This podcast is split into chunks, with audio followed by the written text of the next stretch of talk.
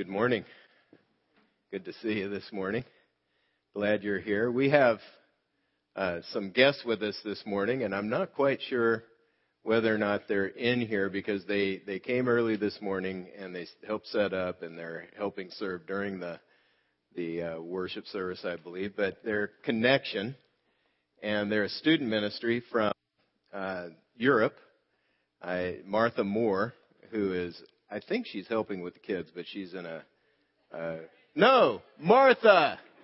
There's Martha. Martha helped on staff at University of Southern California, their student ministry there that's led by Neil Walker for several years. And in 2000, she went out to Germany and began Connection. And Connection, their goal is to bring Christ to university students in Europe and uh, there's some groups in Germany and also in Spain, and the, they're expanding. So that's exciting to hear. Martha's the founder and director of that group, and she's here with several of the, the ministry leaders. And so if you'd like to find out more about their ministry, there is a table in the lobby where you can stop by and get some more scoop on what they're doing there. Really glad to have you all here, Martha. Thanks for coming in. I wasn't quite sure she was going to make it in here. There are a couple other things I'd like to mention that you, it would help if you take your connection card and respond. This is an interactive moment here at the beginning of the message. But if you could let me know of a couple things, if you're a member of CIV and you're going to attend the member update next week, right after worship service, second service, please let us know. We're trying to coordinate childcare. We have some information, some decisions we're making, information we'd like to get out there. And so if you plan to attend that, that'd be great. Another uh, thing that's happening right now is Matt Sprankle has put together a social networking website that, that helps us pray together. Pray more together. It's called PrayBuzz. If you're interested, it's going live. It's launching tomorrow. And we've been using the alpha version in the office, and several of my friends have been using the alpha version. It's very helpful for staying connected to um, what's going on in the lives of other folks. And it, it, for instance, I pray for groups of people um, con- consistently, and I can go on PrayBuzz, and some of these groups are on there, like the staff. Staff's on there, so I pray for the staff all the time. But I can go on PrayBuzz, I can create a prayer circle, and I can find out more specifically how to pray for them. It's been very helpful. I think you'll find it helpful for staying connected to family, friends, growth groups, ministry teams, and others that you're connected to. If you would like to be invited to Pray Buzz, put Pray Buzz on your connection card. We'll invite you tomorrow morning, and uh, you can see what it's like, how it works. It, it's been very helpful to me because it's more. I can pray more specifically, and I'm more informed. I know I know more about the people that, that what's going on in their lives, and I can pray with them about those things. So that's happening tomorrow. Just wanted to let you know that's coming. We're starting a new message series today called "We Are Not Alone." Uh, we there's something about us human beings. Um, we want to know what's out there, don't we? Beyond this world. There are 12 alien movies coming out in 2012. There were 16 in 2011. That, that's a record. Um, we're, we're fascinated with this theme. Um, in most alien movies, it's interesting. You see evidence of the alien before it's unveiled, like in Super 8 last summer, is the big Spielberg movie. Super 8, you see this shipping container, steel shipping container, and dents are being made from the inside out. Just thoof, thoof. And so you, you, whoa, what's that? You know, it doesn't seem human. I don't think a human could punch that. And so you, you begin to see evidence of the alien. And then at some point in the movie, the alien is unveiled. And there's that moment when the visitor from the other world shows up, like this moment in E.T., when the young Drew Barrymore met E.T. You know, for, thankfully, E.T.'s friendly, nice, nice little alien. And so, you know, not too scary. In many of the movies, there's also a scene like this one from uh, a, a new movie called The Thing. There was a, a movie called The Thing a while back. But this is actually, I was told after the first service, sort of corrected, but I kind of knew this but didn't say it. It's a prequel to The Thing that was made in, I think, in the 50s or sometime like that. But it's a great name, isn't it? The Thing. What is the Thing? You know, what is that? But there's many times there's a scene like this where the dead alien is in a laboratory on a table and they're trying to figure out what this thing is. And all of this, you know, it sort of resonates with us at a certain level because we want to figure out what's in the beyond. We're, we're trying to figure out what is out there. We know something is out there. This theme makes millions for Hollywood because it resonates with something deep in us. We're fascinated with the theme. Why is that? Because we know there's more than life on this earth. We know there's more out there than just, just this life. There's a deep sense in human beings that there is that we're more than just biological machines. We're more than that. If you if you just let that sink in, you know that you we there's more to experience in life than just mechanically going through it. There is something also we know beyond this life. We, we have this sense that there's more out there. So we explore. It's, we spend a lot of money. NASA's out there exploring to find out what's out there. And we also know there's someone out there. There's this sense someone is out there.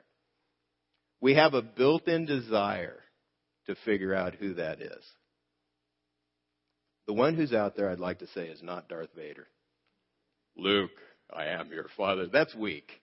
Okay, nobody can do the James Earl Jones thing, but you know, I am your father. You know, there's that moment in that movie where ah, you know, you're finding stuff out.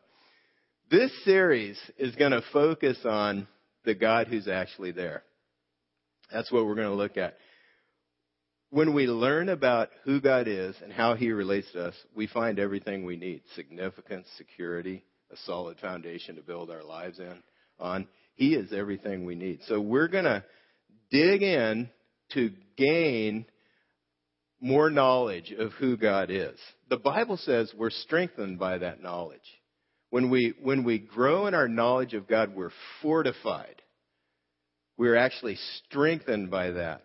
And if we know Him for who He is, the, the better picture we have of His character, who He is, we live well.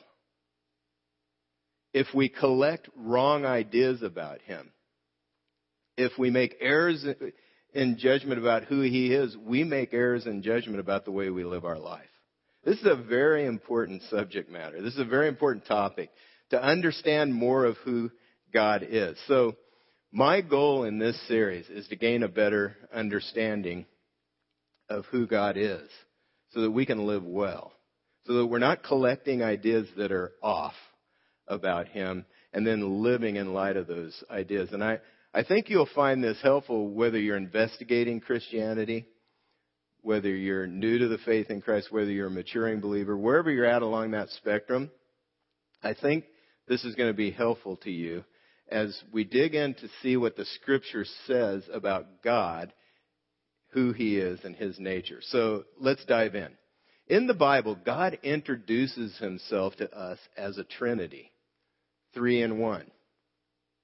And in the Bible, it's like getting to know a friend. We progressively learn more of who God is throughout the Bible. We, we get to know, like, you know, when you meet someone, you don't know everything about them. You just met them. They're, they're an acquaintance. You, you, you, you know a little bit about them as you start conversing, as you start talking to them, but you really don't know much. You just know a little. You've met them. You might know their name. You might think, wow, you know, they're fun. I'd like to hang out some more. Or, you know, they seem to be a solid person. They've got some, maybe some perspective that I could use. And I'd really like to get some more time with them so I could soak up some of their perspective. And then the longer you know them, the more you understand them, the more you know about them. It's sort of progressive. And as you spend time with them, you know more of who they are and what makes them tick. This is the way God reveals himself in the Bible. It's, it's a progressive revelation over time. He reveals himself in the Bible as Father, Son, and Holy Spirit. That's an idea that is difficult for a human mind to wrap their mind around. For people, one person equals one being. For God, three persons equal one being or essence. It's, it's not, it, it, it's not uh, normal to us. It's not what we've experienced. So it's hard to wrap our mind around that. But you see this in scripture. Early on, you get hints. Genesis 1:26 says, "Let us make man in our image." Did he say did it say us? Let us make man in our image? It's it's a plural. God refers to himself in the plural in the Bible. And then the ordinary Hebrew word for God is Elohim, E L O H I M. It's plural. So it's it's interesting. You see these hints early on.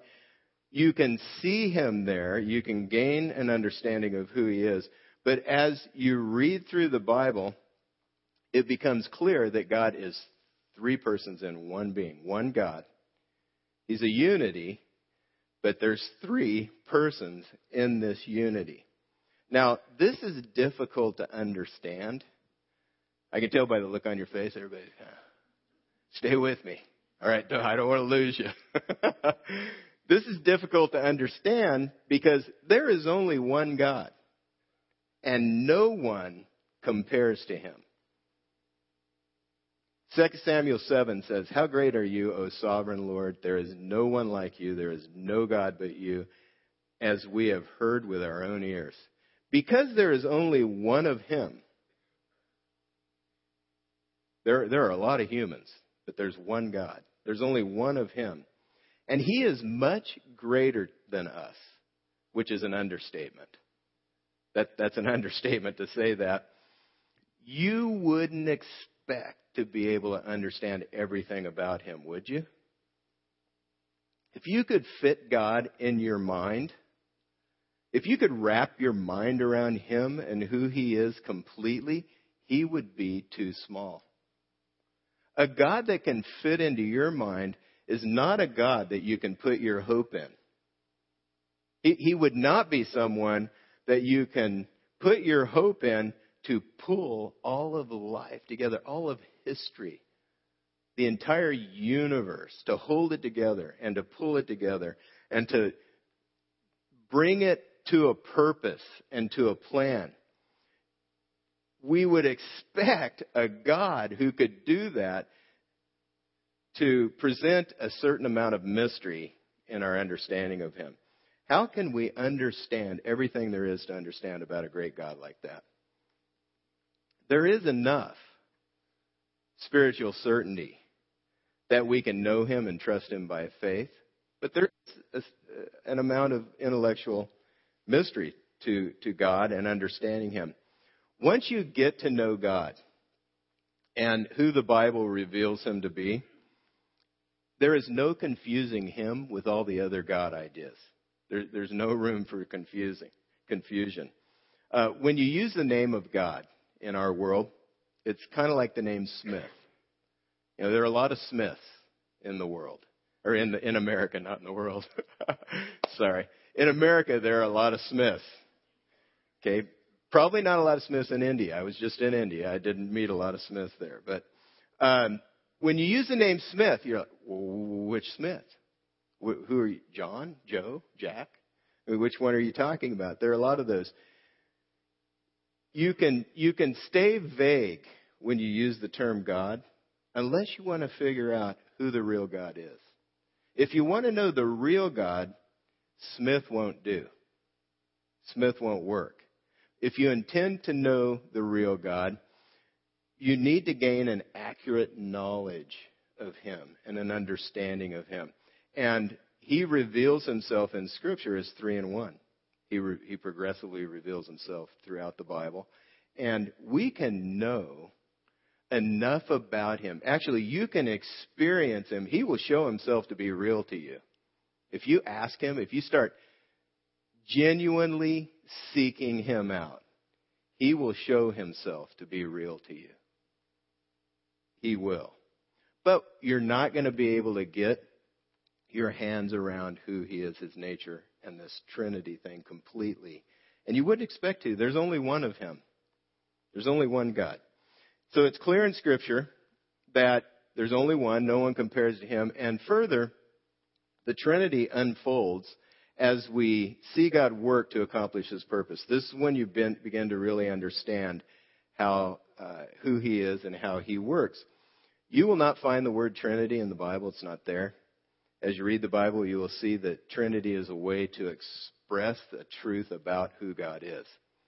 You can see things more clearly as you look back from the New Testament, the new part of the Bible, the, the end of scriptures to the beginning. You can, you can see more clearly what's going on because of this progressive revelation of God, uh, uh, of who He is to us through Scripture. So you can see more th- things more clearly that way. You see the truth of the Trinity as God works to accomplish His purpose in the world, like creation, salvation, the resurrection. All, all three persons of God are involved in those things. So let's start by looking at creation. This is an example how early on you see the Trinity, but it doesn't call it out necessarily. Genesis 1. In the beginning, God created the heavens and the earth. First thing we're told about God, He is the one who created. He's the one who conceives of creation. He thinks it out. He's the architect of all things. In a way of thinking, He is really the Father, the Father of all things. That's the picture. Verse 2. The earth was without form and void, and darkness was over the face of the deep, and the Spirit of God was hovering over the face of the waters. Here we see reference to the work of the Spirit of God. And the Spirit of God is, is acting as uh, the perfecter, the protector, one hovering over uh, creation. Third, God said, Let there be light, and there was light. And here we're introduced to the third dimension of the person of God, the Word. And we're told in John 1, this is a person. In the beginning was the Word, and the Word was with God, and the Word was God. He was in the beginning with God. All things were made through Him, and without Him, not anything made that was made.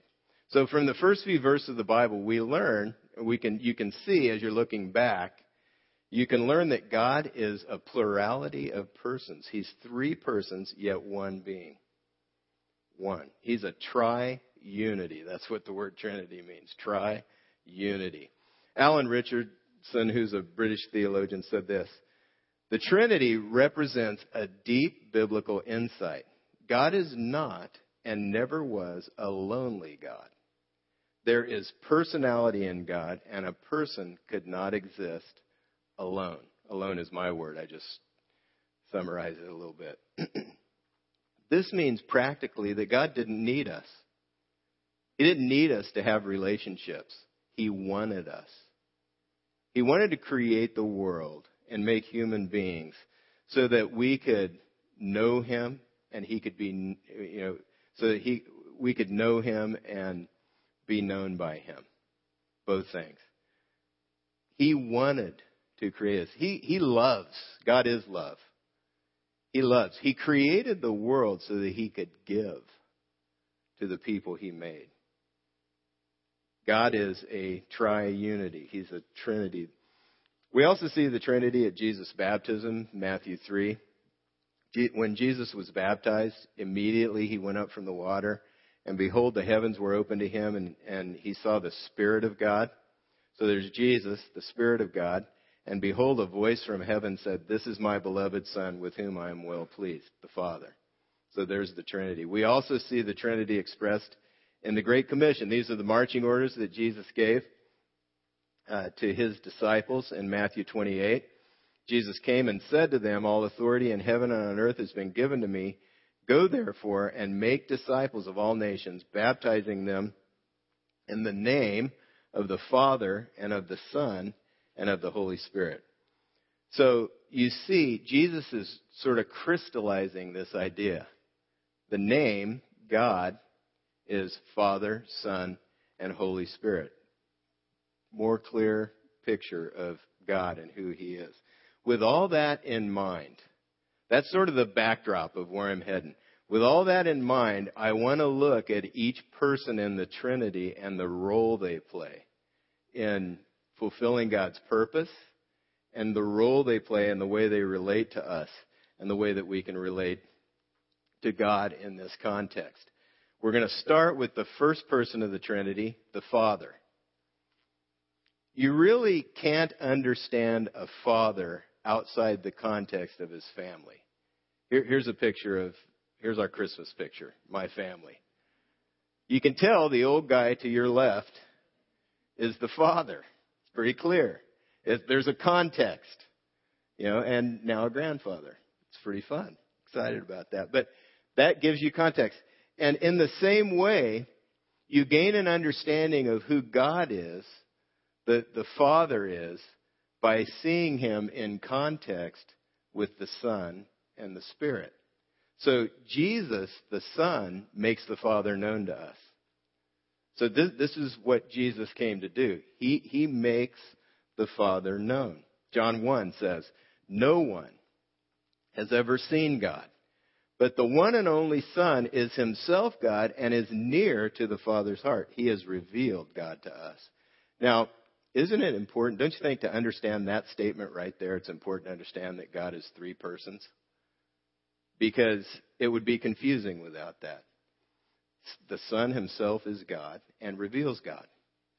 So that's, that's two persons of the, the Trinity. We gain a better understanding of each person in the Trinity as we see the role they play in the world and in fulfilling God's purpose and how they relate to each other as they do that. When Jesus, the Son of God, came to earth, we gain the opportunity to understand what God means when he calls himself Father. We, we, we gain a clearer understanding of that. If you listen to the Father and Son interact, and if you pay attention to what Jesus says about the Father and about why he came, you begin to see a theme in their relationship. The theme is the Father's will. Jesus came to do the Father's will. There was, there was a time when Jesus was with a crowd of people and he was ministering with the crowd, and his, his earthly mother, Mary, came to the door or came to try to get his attention, and she was knocking at the attention. And Jesus used the opportunity to make the point My family will consist of those who do the will of my Father. That was his statement. How do you enter heaven? Jesus says, You don't just call me Lord. The kind of confession, the kind of belief that you must have is not just to call me Lord, but you need to do the will of my Father. You need to set your heart to do what the Father wants. How do you pray? You pray, Father, who, who art in heaven. The Father, you're the one in heaven. Your will be done. Your kingdom come. Your, your will, Father, is the one I want to come. Hours before Jesus was crucified, Jesus prayed for another option. He, he said, God, if there's any other way, he was anticipating the, the pain of the crucifixion. If there's any other option, could, could we let this pass? Could we not go this way? And then he said, Not my will, but your will be done. Father, if, if, if we could do this any other way, I would, but I want to accomplish your will. This is the theme. This is the way they relate. Jesus came to do the Father's will. The Father has a will. Why does the Father have a will? Why does he have things that he wants? For the same reason a human father has a will. They want what's best for their children. Good fathers have an opinion of what their children should do, and they want what's best. There's always a mix with humans. There's always a mix of I I want the best, and I'd really like them to make me look good, or I'd like some other motive. But if you choose the right motive, good human fathers want what's best. And good fathers watch over their kids. When we were young and we went to the beach with our children, we watched them. We never took our eyes off of them because we wanted them to live through that outing. That's why. We watched them like a hawk. We never took, my kids are grown up. I don't need to watch them near like I used to watch them. But in my heart, I, I never stop watching over them. I watch over them in prayer, expressing my will for them and surrendering to God's will, the one who runs it all, the Father. Father, do, do what you want in their life. May your will be done because I know that's best. But I never quit. I never, I never have stopped watching over them. In John 4, we're going to dig into a story. And in John 4, Jesus shows us the importance of doing God's will. What's happening in, in the story, the backstory to this is that Jesus is resting at a well. His disciples, they were traveling uh, through Samaria, and they were on their way to somewhere else, but they went through Samaria. They, he stopped at a well. The disciples went into town. They were near a town, and they went into a town to get some food. And Jesus was at the well, and he strikes up a conversation with a woman who's at the well drawing water as well. It's noontime, and uh, he has this conversation with with them. And at the end of the conversation, the disciples come back with the food, and they're trying to encourage Jesus. You got to be hungry. It's like it's past lunchtime. You know, you, you've been. It's time to eat. Would you Would you eat some of this food? And Jesus says this, John four.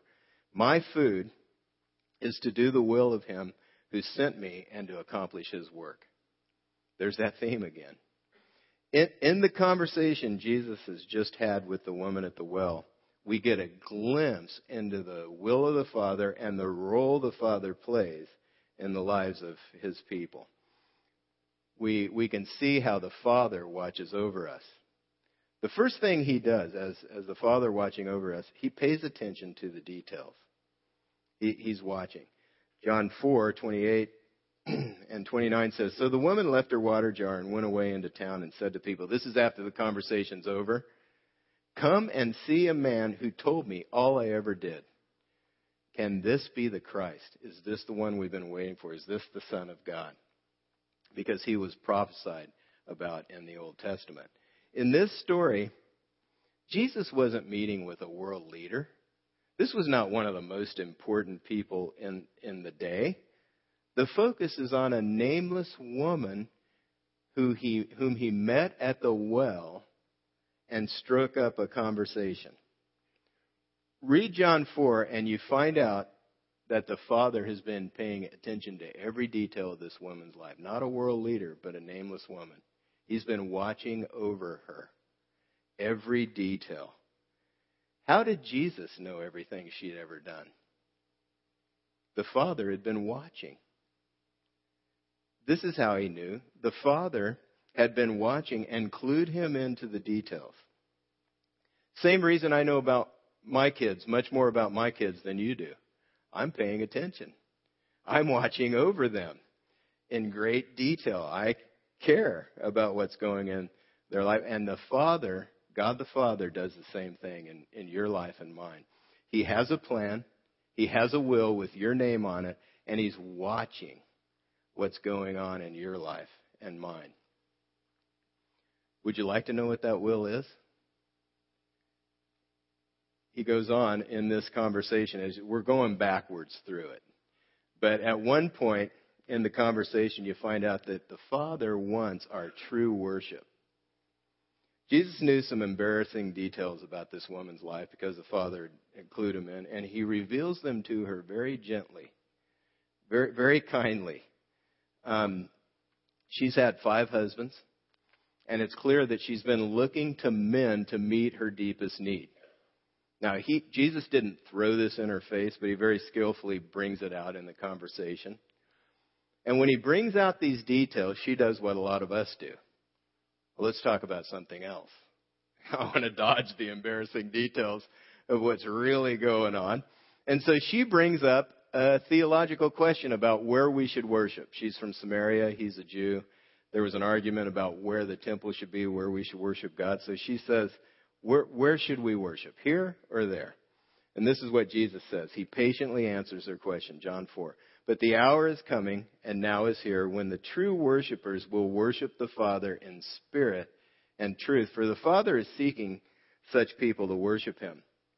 God is spirit, and those who worship him must worship in spirit and truth. This, this is what God wants. This is a major part of God's will for your life and mine, that we worship him in spirit and in truth. In other words, we worship him for who he really is in truth. And we worship him with the deepest part of our being. To worship someone is to put them above you, to give them more significance than yourself, to revere them, and to organize your life around them. This woman had allowed men to replace God, and she worshiped them in a sense. She organized their life around them. She thought they would bring the significance and the security that she could only get from God. Now, we raise things up and worship them and organize our life around them. Why do we do that? We do that as human beings. We don't know any better, is why. We think happiness is the point. And we're so focused on being happy, which God really wants us to be. The Father wants us to be happy. But we're so focused on being happy, we go right to the thing that's going to make us happy, and we try to get that and we organize our life around that, and then that kind of fizzles, and we go to the next thing. This is what we tend to do. We don't know any better. But you find out in Scripture, happiness is a gift from God. As you worship Him, you find happiness in Him. And when we worship other things, we struggle. When we organize our life around other things, we really struggle. We get frustrated. And God, the Father, is watching all of this. And what He's trying to do and what He does is He keeps bringing us to moments of decision. Through our struggles, through our frustrations, through the things, the details of our lives, He keeps bringing us to moments of decision. I'd like to show you a movie clip that illustrates this very well. It's from Bruce Almighty. It's been around a while. Um, somehow, Bruce, Jim Carrey, has been given uh, the reins by God to be God. And in in this part of the movie, he's trying to handle all the prayers in the world, finding out it's difficult to be God. Can't even keep up with all these. That's why we need somebody bigger than us. But anyway, um, his relationship with his girlfriend is not going well. He's he's frustrated. He's struggling. And God uses that relationship to bring him to a moment of decision. It's a great, this is a great picture of how he does it. In this clip, Bruce has access to all the prayers of all the people in the world. It's sort of an email program. And he, he zeroes in on the prayers of his girlfriend. And so we're going to watch the clip. Fine. Grace. A woman does pray a lot find Grace and Bruce. Dear God, please help Bruce find himself, find contentment, find you. Dear God, please help Bruce. He seems to be struggling. Dear God, give Bruce strength. Dear God, bless Bruce. Bruce, Bruce, Bruce. It's her. Sandy, it's her. She's logging on. She's praying right now.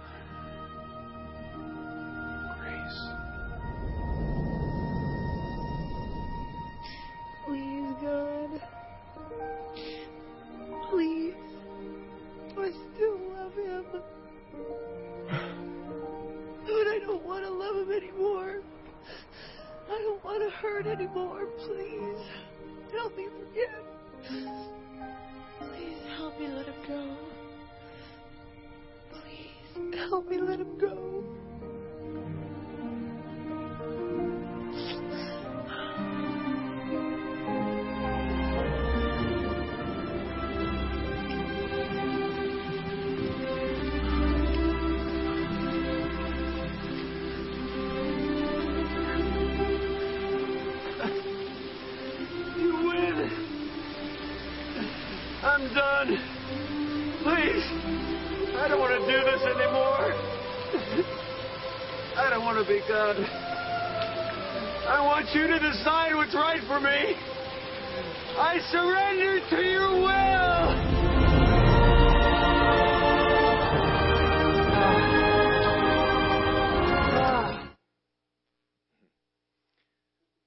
That's a great picture of what God's doing over and over again in our lives. If you haven't yet decided to follow Him, He's trying to get your attention through frustrations and struggles and bring you to the point where you commit your life to Him. God, I want your way. I'm done doing it my way. I want to go your way. If you've decided to follow Him already, He's going to bring you to moments of decision to grow you so that you could choose His way, not your own way. And He'll grow you through that.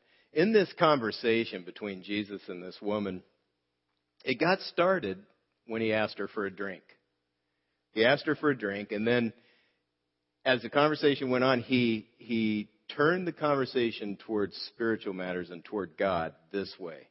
John 4:10 it says, Jesus answered, "If you knew the gift of God and who it is that is saying to you, give me a drink, you would have asked him, and he would have given you living water."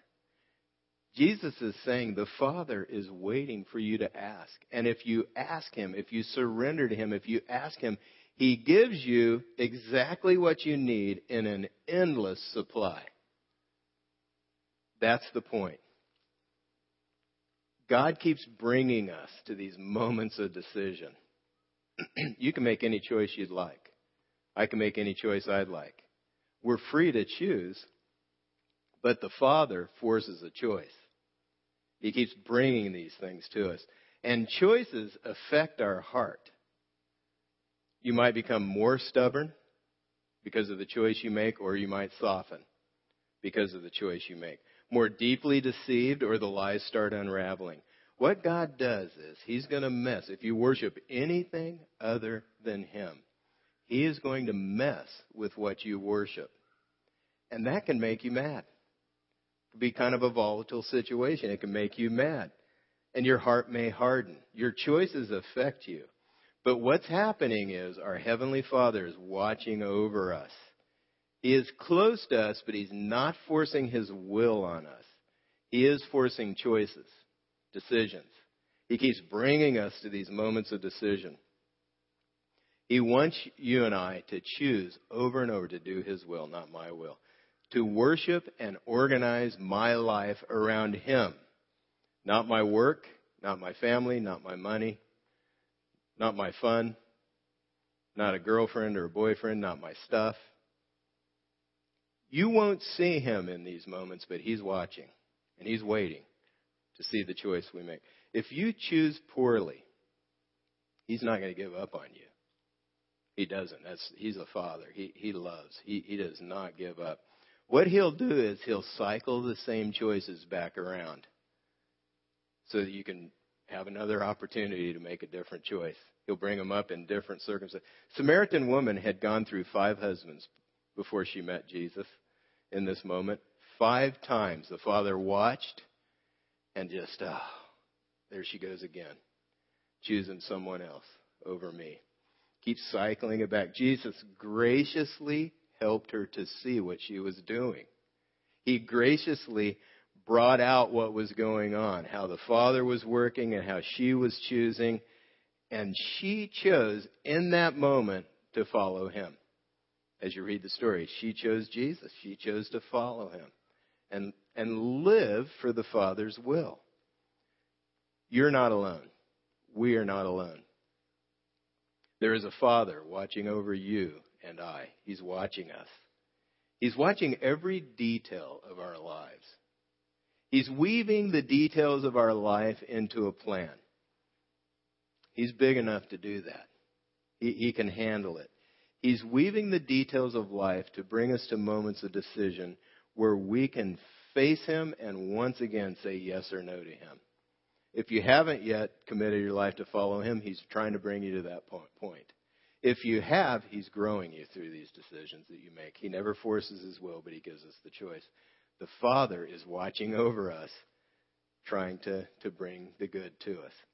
I'd like to wrap up the message this morning by asking you to think through your next steps like we always do.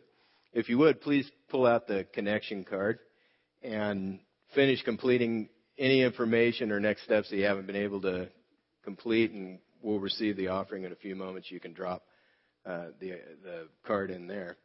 Here's some suggested next steps. There may be others that you have, but here's some suggestions. First of all, choose to do the Father's will in a specific matter. You know what God wants in a, in a specific instance, and just choose to do His will. Surrender to His will. Give it over to Him. Second step could be to thank God for watching over you. Just thank you, God, every day this week. Thank you, God, for what for your your watch care that you're watching over, caring, guiding my life. Third, go public with your faith in Christ by being baptized. Maybe you've decided to follow Christ, you haven't yet been baptized.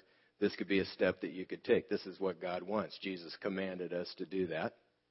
And then finally, if you've never decided to surrender your will to God's and go His way. For the first time, I accept Jesus as my Savior and will follow Him as Lord. That could be your next step. If you're a first time guest with us today, we're really glad you're here. We have a gift for you. If you go through those double doors, there's a table that's a little taller with some books on it. What on earth am I here for? I think you'll find that very helpful. Kind of a summary of God's purpose for your life, His plan, His will, and how good that is. And I hope you find that to be helpful. Would you pray with me as the band gets ready to lead us in song? Lord, we thank you for the truth we find in Scripture. It really does set us free as we understand you, as we gain a clearer picture of who you are and what you're doing in the world. Father, I ask for your help as we set ourselves to take the next step in following you. Give us the strength that we need to do that, God. We we pray for this power from you, and we ask for your help in this in the name of Jesus Christ. Amen.